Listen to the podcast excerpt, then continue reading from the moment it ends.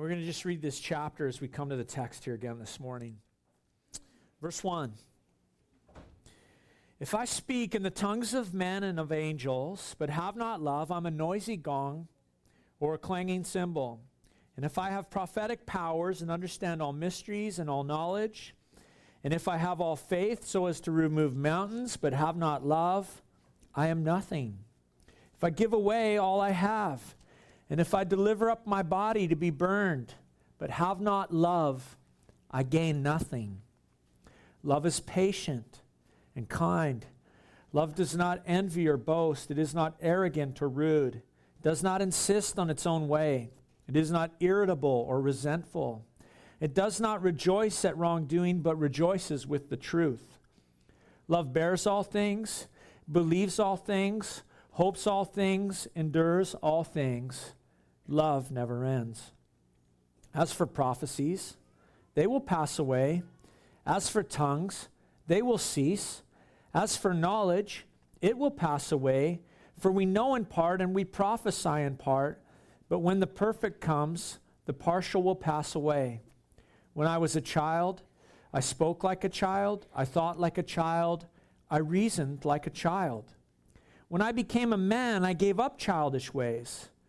For now we see in a mirror dimly, but then face to face. Now I know in part, then I shall know fully, even as I have been made, even as I have been fully known. So now faith, hope, and love abide, these th- three, but the greatest of these is love. Let's pray this morning. Lord, we just thank you uh, that we could gather around your word this morning, Lord, that we have the opportunity to just uh, be taught by your spirit and to have you open up things to our hearts and to our minds. And Lord, we ask your blessing upon uh, your word. I thank you, Lord, that uh, you've come that we might have life and have it to the full. And you are love, Lord. Uh, you are gracious. You are kind. You are patient. You are the very things that we read about here this morning, Lord. And you just uh, long to meet us and encourage us and strengthen us from the word this morning. And so, God, we just ask for a spirit of wisdom, spirit of revelation that we might know you better. We pray that your spirit would just empower the things that are said and that your word would take root in our hearts and transform our lives in Jesus' name. Amen. Great passage. We took a peek at it, cracked into it last week, and started to um, look at the first seven verses here. And we know this from Scripture, and we, we saw this even last week, that this is a great picture of Jesus, that the Bible tells us that God is, that God is love and as I go through a passage like this, certainly uh, we see the nature of God, but we also, as we hold ourselves up against a passage like this, see our own, our own shortcomings, our own failure uh, to meet this. And um, if we are left to the work of the flesh and our own strength, fulfilling what is accomplished here and what, what this, this passage speaks about is totally impossible. It's been said about this passage that this is like trying to describe a rose to someone who doesn't see, or like trying to describe a sunset to someone who lives in the darkness, as it speaks about love. And we talked about this last week as we come to uh, 1 Corinthians chapter 13 here, and what Paul is talking about, he's not describing the love of friendship. He's not describing the love of affection like we would have for a, a, pet or something that is special to us. He's not describing physical love between a man and a woman, but he is describing here what we would call divine love, agape love. We love because God first loved us. God is love, and God revealed his love to us through the person of his Son, Jesus Christ. And this description perfectly fits Jesus. And as the love of God is shed abroad into our heart through the person of Jesus, we increasingly um, can reflect what we read about here this love, agape love. So last week I said agape love, love sacrificially. It's a self giving love. Uh, in fact, it's said that real love can be defined as sacrifice. Agape love is a love that is about action. As Paul's talking here, he's not talking about feelings, he's not talking about emotions, but he's talking about uh, love as a choice, a life that chooses to be ruled by God and love by choice. And as we think about the Corinthian church and just our series uh, through First Corinthians here, certainly the, the Corinthian church struggled to, as you think about them, they struggled to be a church that lay hold of a love that was self denying. They were pushing themselves to the forefront. They were arguing about, uh, you know, their favorite teachers and this and that. And as Paul has been writing to them and talking to them about the gifts of the Spirit, about the unity of the body in 1 Corinthians chapter 12, and before he can discuss that further and discuss in chapter 14 the manifestation of the Spirit and the working of the gifts and orderly worship, he first has to address this matter of love. Because love is the litmus test for the working of God's Spirit. Agape love.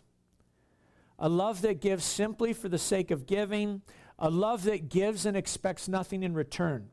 And so, before we kind of move on in this text, I think it's really re- valuable to just back the truck up and retrace where we've been, retrace our steps, because this passage drives home the point that love is everything. Love is everything. And to stress that, uh, to point out the significance of that and the importance of love, Paul starts by talking about a life without love. Check it out again. Verse chapter 1, or verse 1, sorry. If I speak in the tongues of men and of angels, but have not love, I'm a noisy gong or a clanging cymbal.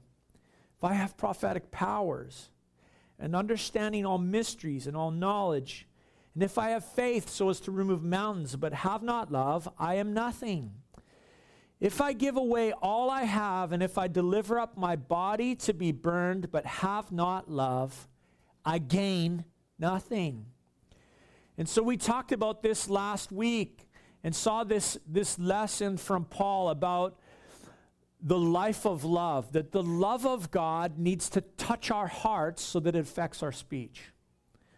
The love of God needs to fill our intellects so that the actions of our lives and our thinking reflects the love of Christ. The love of God needs to uh, be the motivator for our will so that our life is directed by the love of God. And so we looked at the love of God affecting our heart, our mind, and our will. If this morning, you know, I was thinking, you know, 20, 2015, who, who loved the old movie uh, Back to the Future? You remember that movie?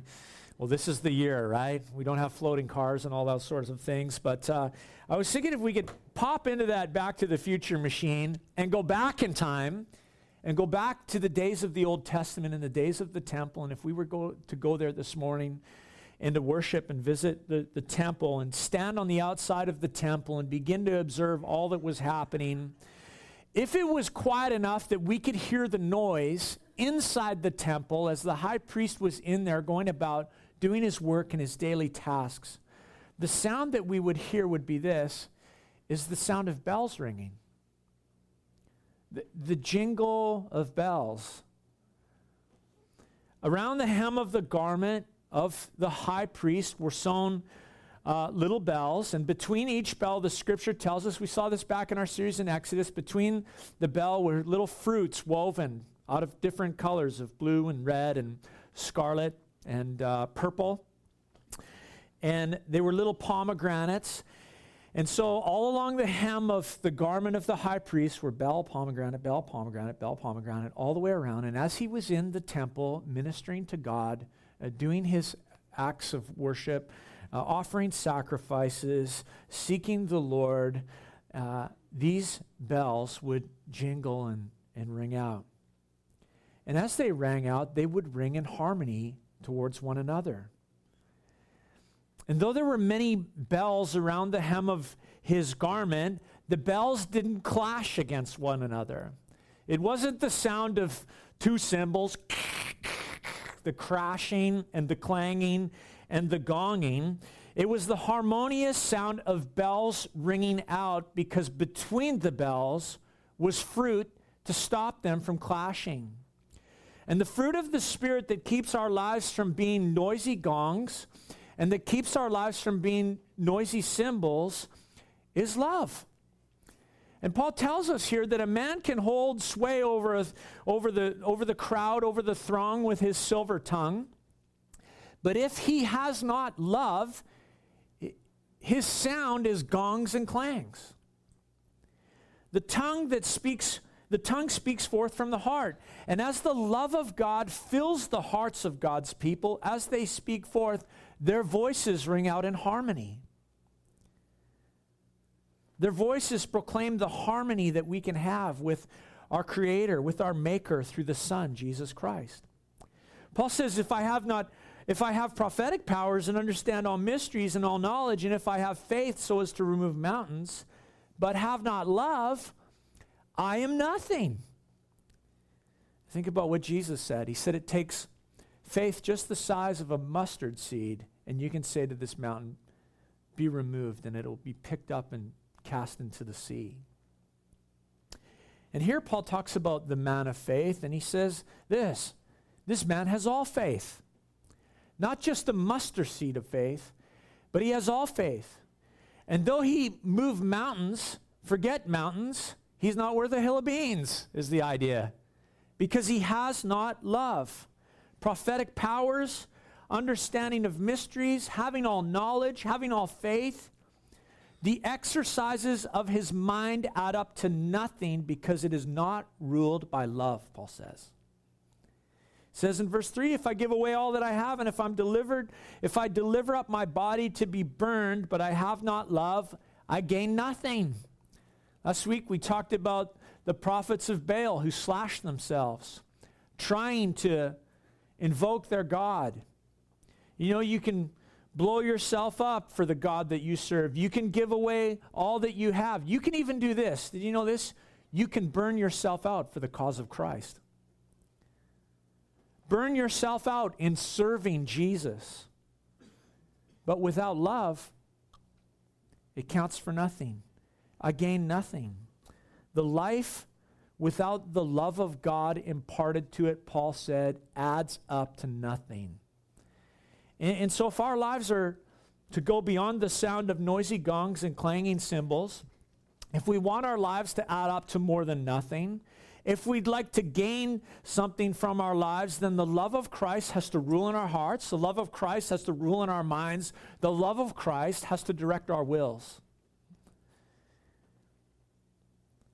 And the love of Christ must rule in all of those areas so that our lives produce a harmonious sound, so that our, our intellect is not found on the found wanting on the scales of God, so that um, our will doesn't count for nothing, but that we gain all things in Christ. And so the, the text goes on, it says this in verse 4 the character and virtue of love. Love is patient and kind. Love does not envy or boast. It is not arrogant or rude. It does not insist on its own way. It is not irritable or resentful. It does not rejoice at wrongdoing, but rejoices with the truth. Love bears all things, believes all things, hopes all things, endures all things. Paul's description of love is so simple. We talked about it last week. It's just two words. He says, Love is patient and love is kind. That's it. That's it.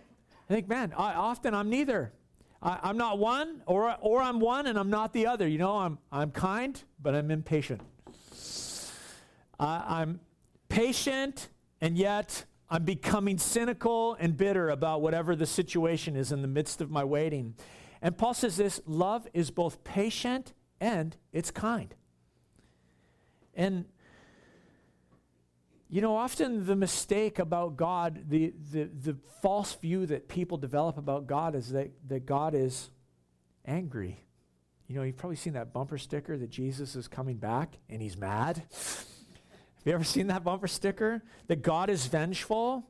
And God is not. The scripture says here that He is patient and He is kind, that that's what love is.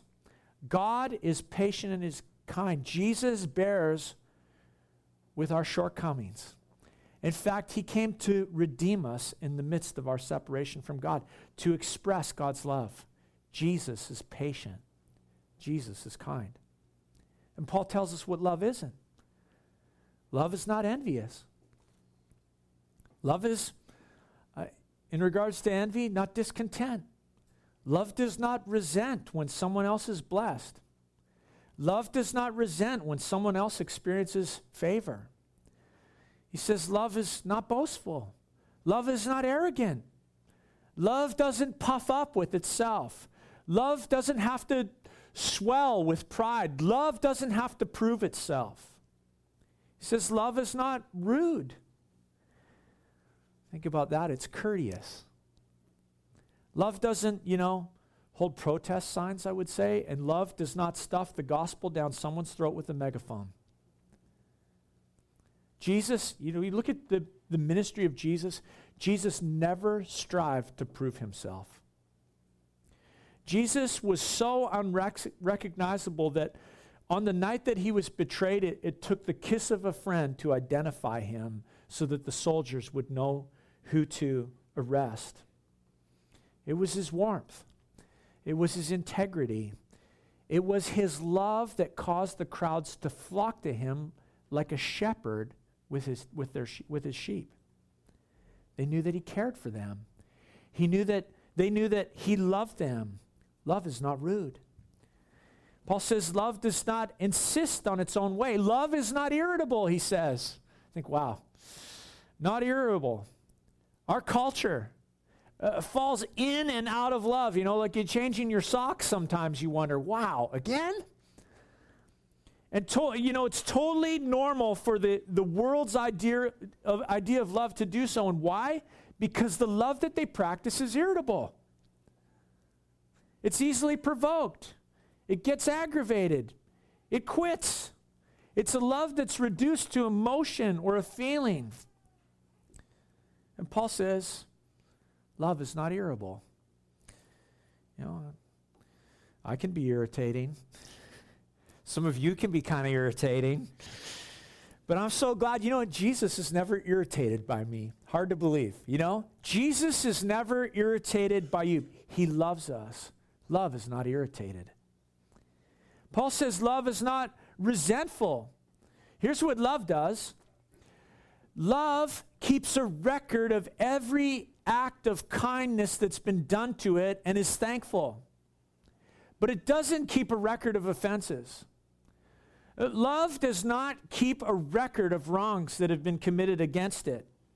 Love does not recount the injustices that it has received. And think about Jesus again, of course. He's the example here all the way through. More than anyone, he was unjustly treated, and yet, for those who come to him in faith, the scripture says he no longer remembers their sin. He tosses it into the sea of forgetfulness, not to be recounted and not to be remembered. He does not have a list of offenses. Paul says, Love does not rejoice at wrongdoing, but rejoices with the truth. You know, the, in the book of Genesis, there's this neat story. It's kind of an odd story about Noah after the whole flood account and all that stuff. The Bible tells us, of course, that Noah was a righteous man, but it recounts areas that he messed up too. And the Bible tells of a time when Noah uh, got sipping on the wine and got drunk, and he ended up falling down, passing out in his tent naked. And it was through his own stupidity and his own iniquity. And one of his sons came into the tent and he saw his father unclothed, lying there, passed out. And the scripture says that that son went out and he told the brothers what had happened. And then the scripture tells us that the two sons who heard about it stretched out a garment between them. They backed into the tent, and without looking on their father's nakedness, they covered him up. And that's what love does. Love doesn't say, Did you hear? Love goes in and covers up and does actions of love to respect others. Paul says love bears all things, Love believes all things, hopes all things, endures all things. It bears all things. Love suffers wrong and doesn't retaliate. Love believes all things. It's not that it's naive, but love makes a choice to take a kind view of others, whatever the circumstance. Love hopes all things. Love does not surrender to despair, I would say. Love does not surrender to disappointment. Love endures all things. When everything is gone, when all has been left behind, in the face of all that seemed impossible, love will endure. Love cannot be conquered. Love bears all things, believes all things, hopes all things. Love endures all things. And there's no greater example uh, of love than the Lord Jesus Christ. I mean, we did that last week. We just read through this text and we put the name of Jesus in every spot where, there, where Paul spoke of love. And I would say, as we read about this love and we talk about uh, the person of Jesus, we need to recognize that this, this account of love here that Paul talks about is the nature of God's heart towards us, the nature of God's heart towards you. And if you understand that, and if you can take hold of that, and as the Spirit brings forth uh, the ability to recognize that in our own hearts and in our own lives, the same kind of love can flow through our lives that Jesus exemplified to us. And Paul here goes on in, in, in, verse 8 and he begins to talk about the enduring nature of love. And so let's check this out. Verse 8, he says this Love never ends. As for prophecies, they will pass away. As for tongues, they will cease. As for knowledge, it will pass away. For we know in part and we prophesy in part. But when the perfect comes, the partial will pass away. Love never ends. Love never ends. You know, previously, earlier on in this series, or a number of weeks back, uh, when we were talking about the Holy Spirit and the, and the gifts of the Holy Spirit, I, I talked a couple different Sundays about this this idea that often when we were when we when we came to faith in Jesus Christ, you know, we were just so happy to know that our sins were forgiven. We were so happy to know that we had received the gift of eternal life that nothing else mattered. We didn't know that there was even greater things beyond that than just knowing my sins are forgiven. That there, that there could be more, that I could ask God and He would fill me with the Holy Spirit and bring about spirit empowered living in my life. And as, you know, we've grown in the Lord from the day when we first got saved, we've learned that not only are, are our sins forgiven, but every day we can ask God to fill us with His Spirit. That we can live uh, the Spirit empowered life, and that being filled with the Holy Spirit's not an event, but it's a lifestyle. It's something that we can have every day.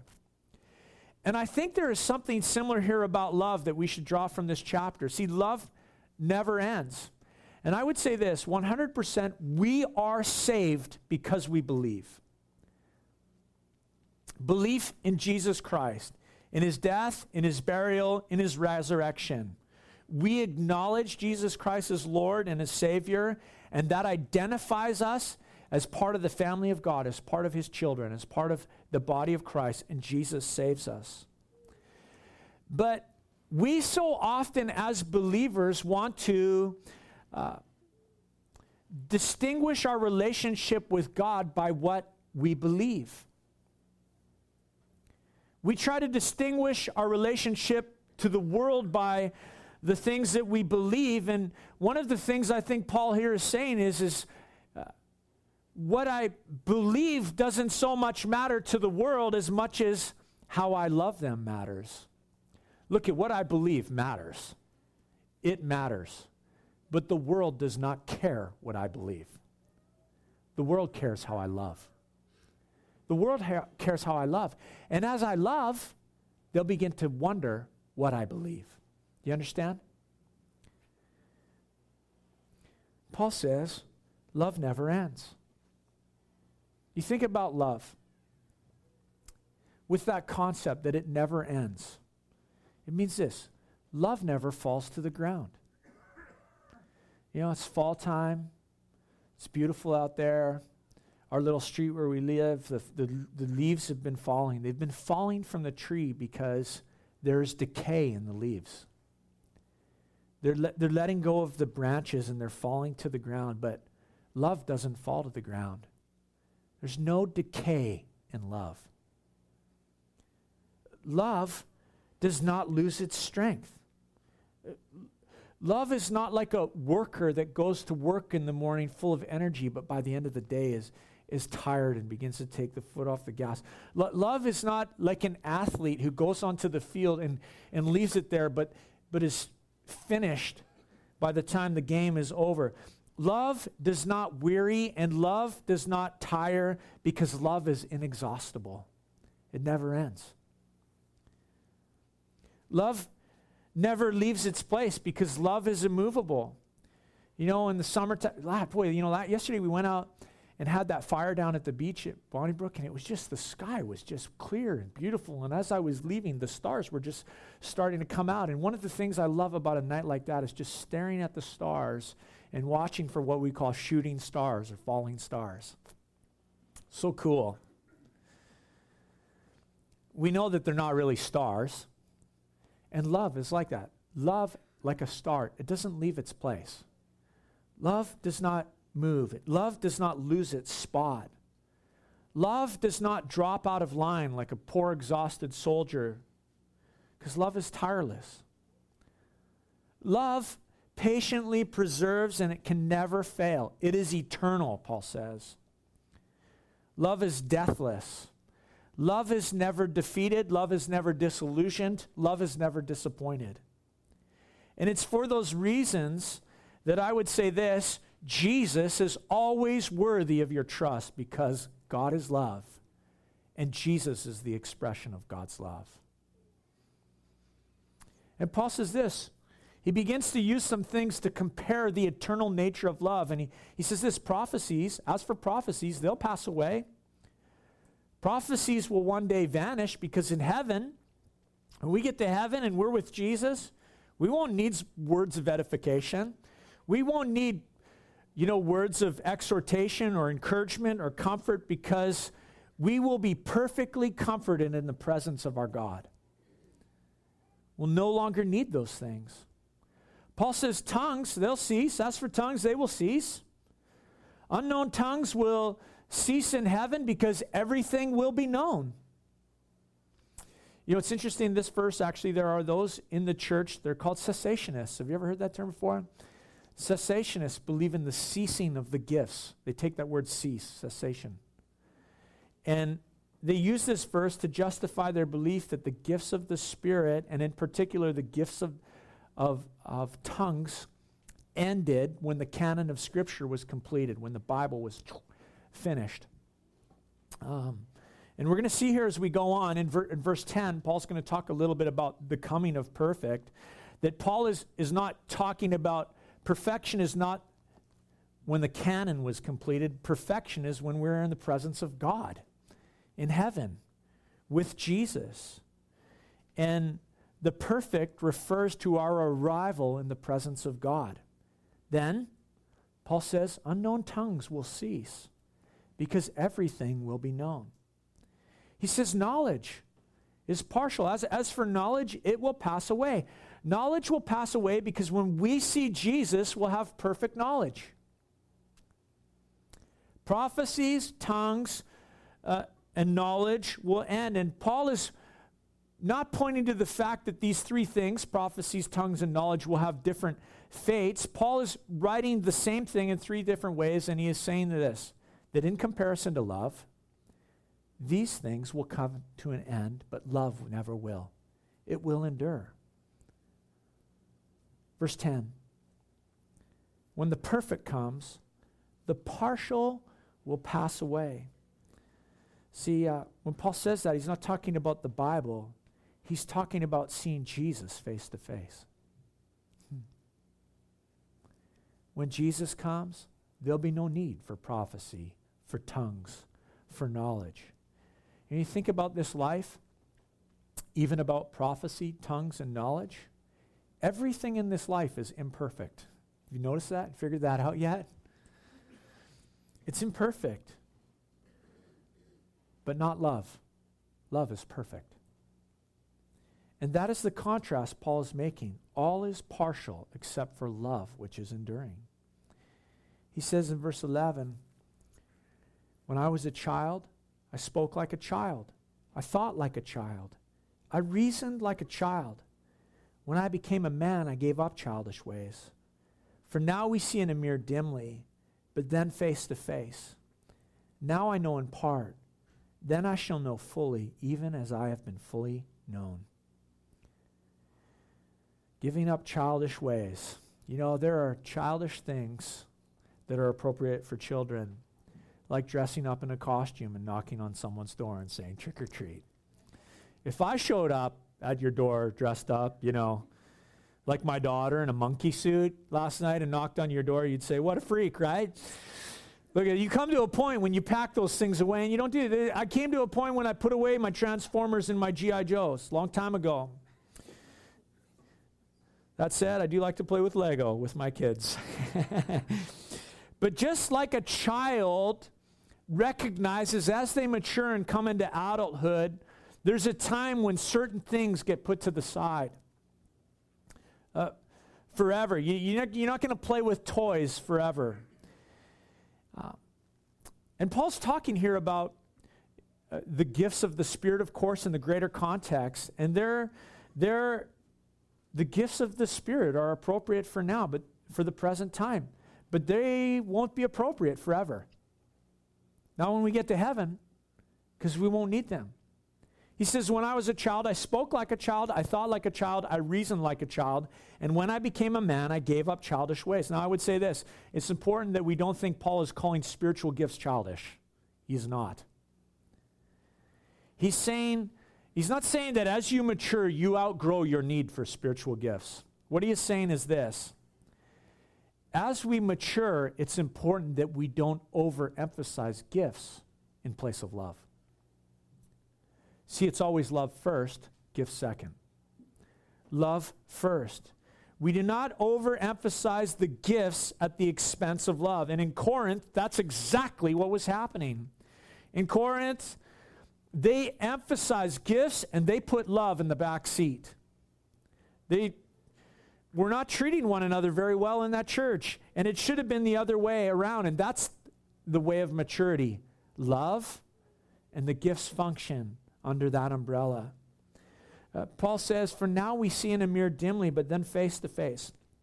I love that term, face to face, in the scripture. We see dimly, but one day we will see face to face.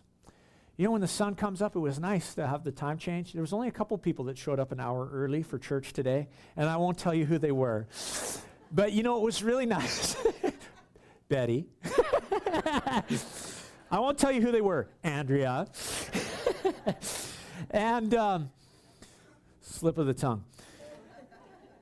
You know, it was so nice to have the, the light seem like it was a little earlier today, wasn't it? And you know, when the sun comes up, I turn off the lights in my house, some of the lights, anyways, because I don't need those lesser lights to provide light, because there's a greater light to provide light. And when we see Jesus face to face, we'll get to turn off the lesser lights, so to speak, of prophecy, of tongues, of knowledge. They'll be flipped off, and we will behold him, and we will have complete, unhindered fellowship with God. What a thought. With the Father.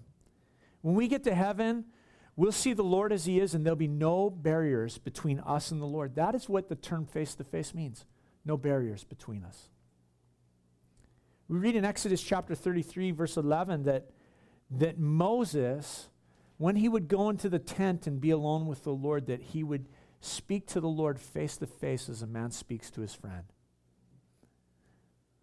There was no hindrance for Moses. There was no hindrance for him in his relationship with God. He, he didn't actually see the face of God. I don't think that the scripture is saying that he actually saw the face of God because we know the scripture says no one could behold the glory of God and live. It's telling us that he had an unhindered relationship with God when it says that, that he spoke face to face as a man speaks with his friend. The Hebrew term that is used to describe face to face is this it's El Pene. El Pene, face to face. It's interesting that the same term El Pene is used in the creation account in Genesis chapter 1, verse 2. And it says this there that the Spirit of God was hovering over the faces, over the face of the water. Literally, the term is face to face, the Spirit and the water.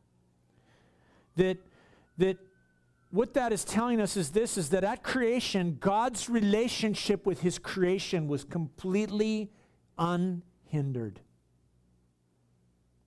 There were no barriers. There was nothing that served as an obstacle between God and his creation, between the Spirit of God and that which God had created. Nothing could separate creation from the love of its creator.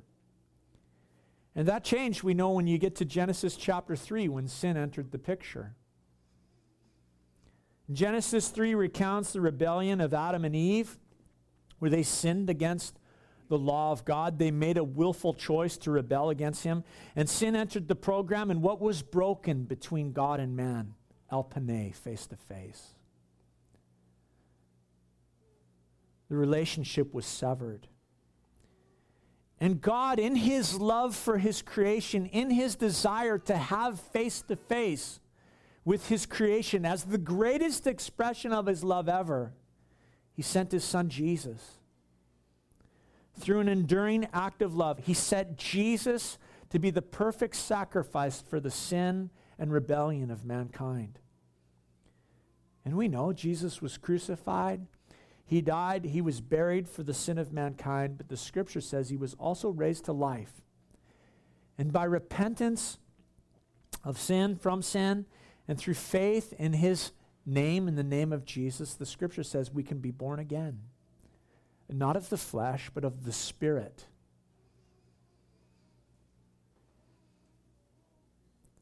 And we can enter into this relationship again with the Lord where as Paul says elsewhere, nothing can separate us from the love of God. Through Jesus, the Holy Spirit, it, we, we are able to have relationship with God. And, and the Holy Spirit empowers us. He, he lives in us and dwells in us and empowers us to live for God today. And the Spirit, the scripture says, is the deposit to guarantee that perfect is coming. That one day it'll be face to face face to face.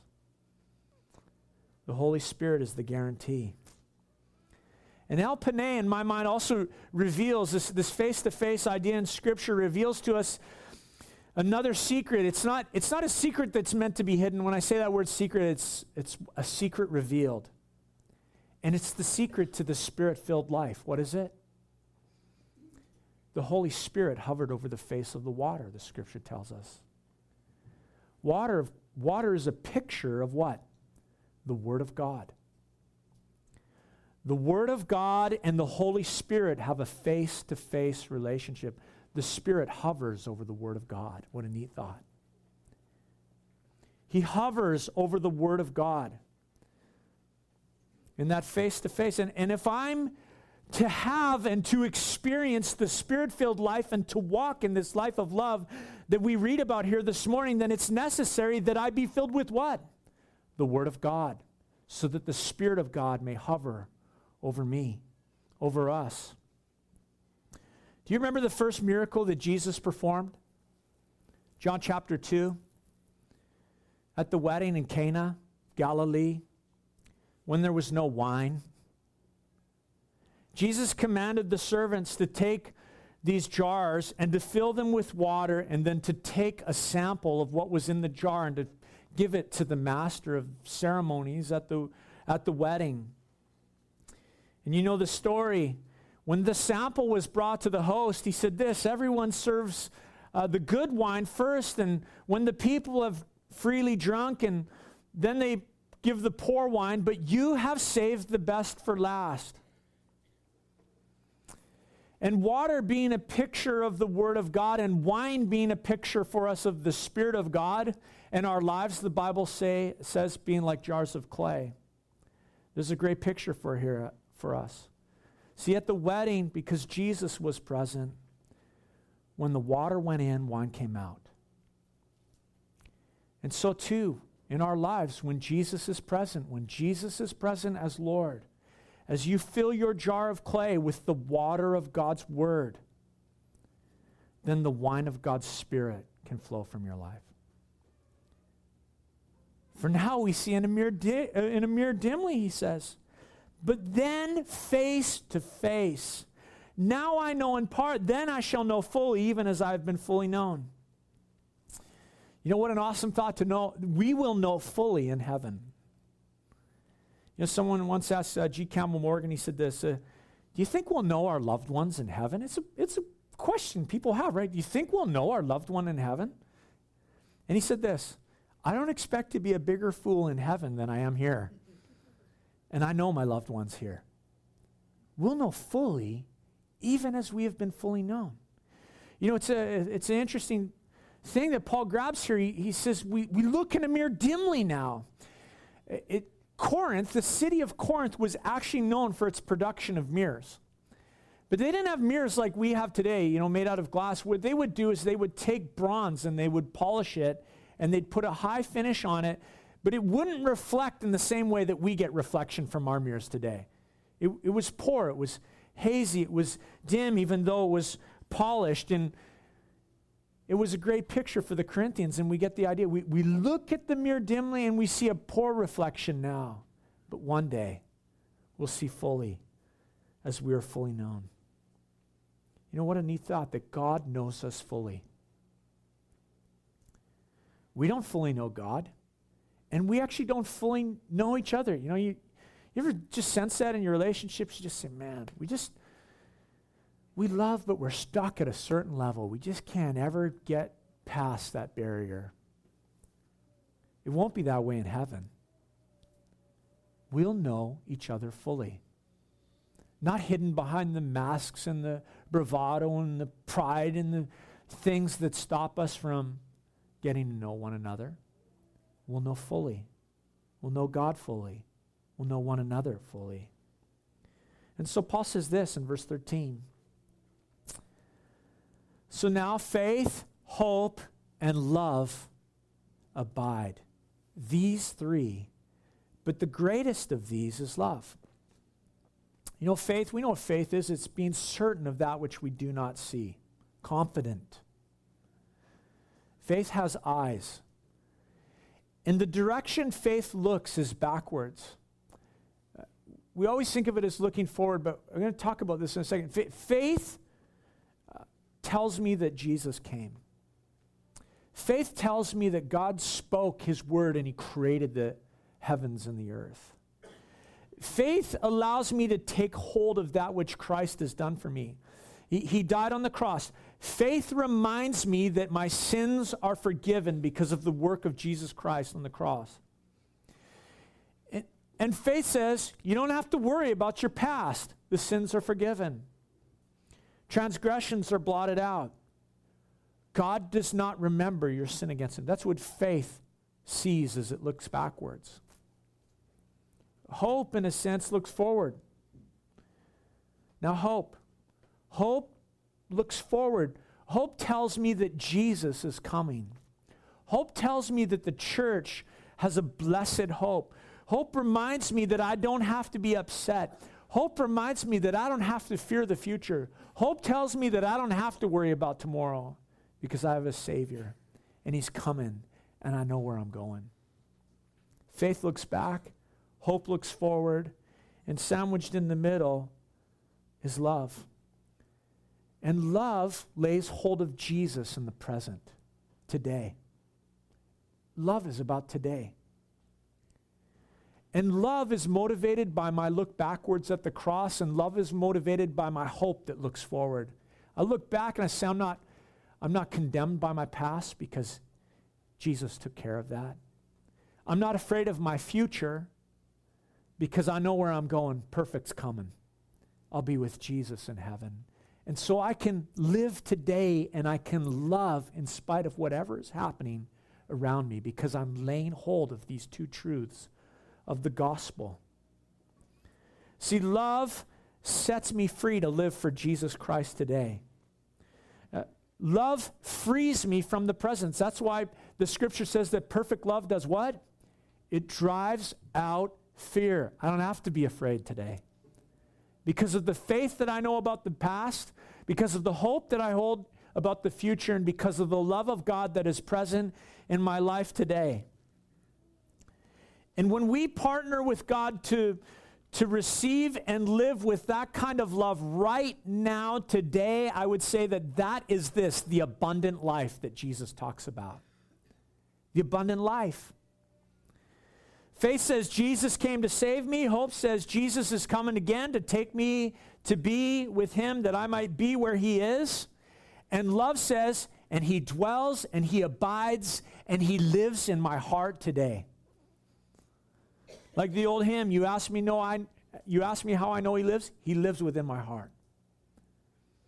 You know, there are many believers, and maybe you're there this morning, who practice what's called mattress spirituality. They know their sins are forgiven. They got no doubt about the past. They also know that they're going to heaven. They have no question about the future. The problem is the present. The problem is today. That's why it's called mattress spirit, spirituality because they're firm on two ends and they sag in the middle. and God doesn't want, you know, it's nothing worse than a mattress like that, right? We had one of those mattresses, you know, it was like the hand me down when we first got married. It was a real joy when Lisa and I went and bought a new mattress. And we didn't have a sag in the middle mattress. And God doesn't want us to sag in the middle. As we, uh, by faith, lay hold of the work of the cross and by hope cling to the future, God wants us to walk in love today. God wants us, as, as Jesus lives in our lives and as the Holy Spirit empowers us, to live out what we read in 1 Corinthians chapter 13, the life of love. You know, Jeremiah recalled he would speak to his mind and he would say, Lamentations chapter 3 says this. He said, But this I call to mind, and therefore I have hope. The steadfast love of the Lord never ceases.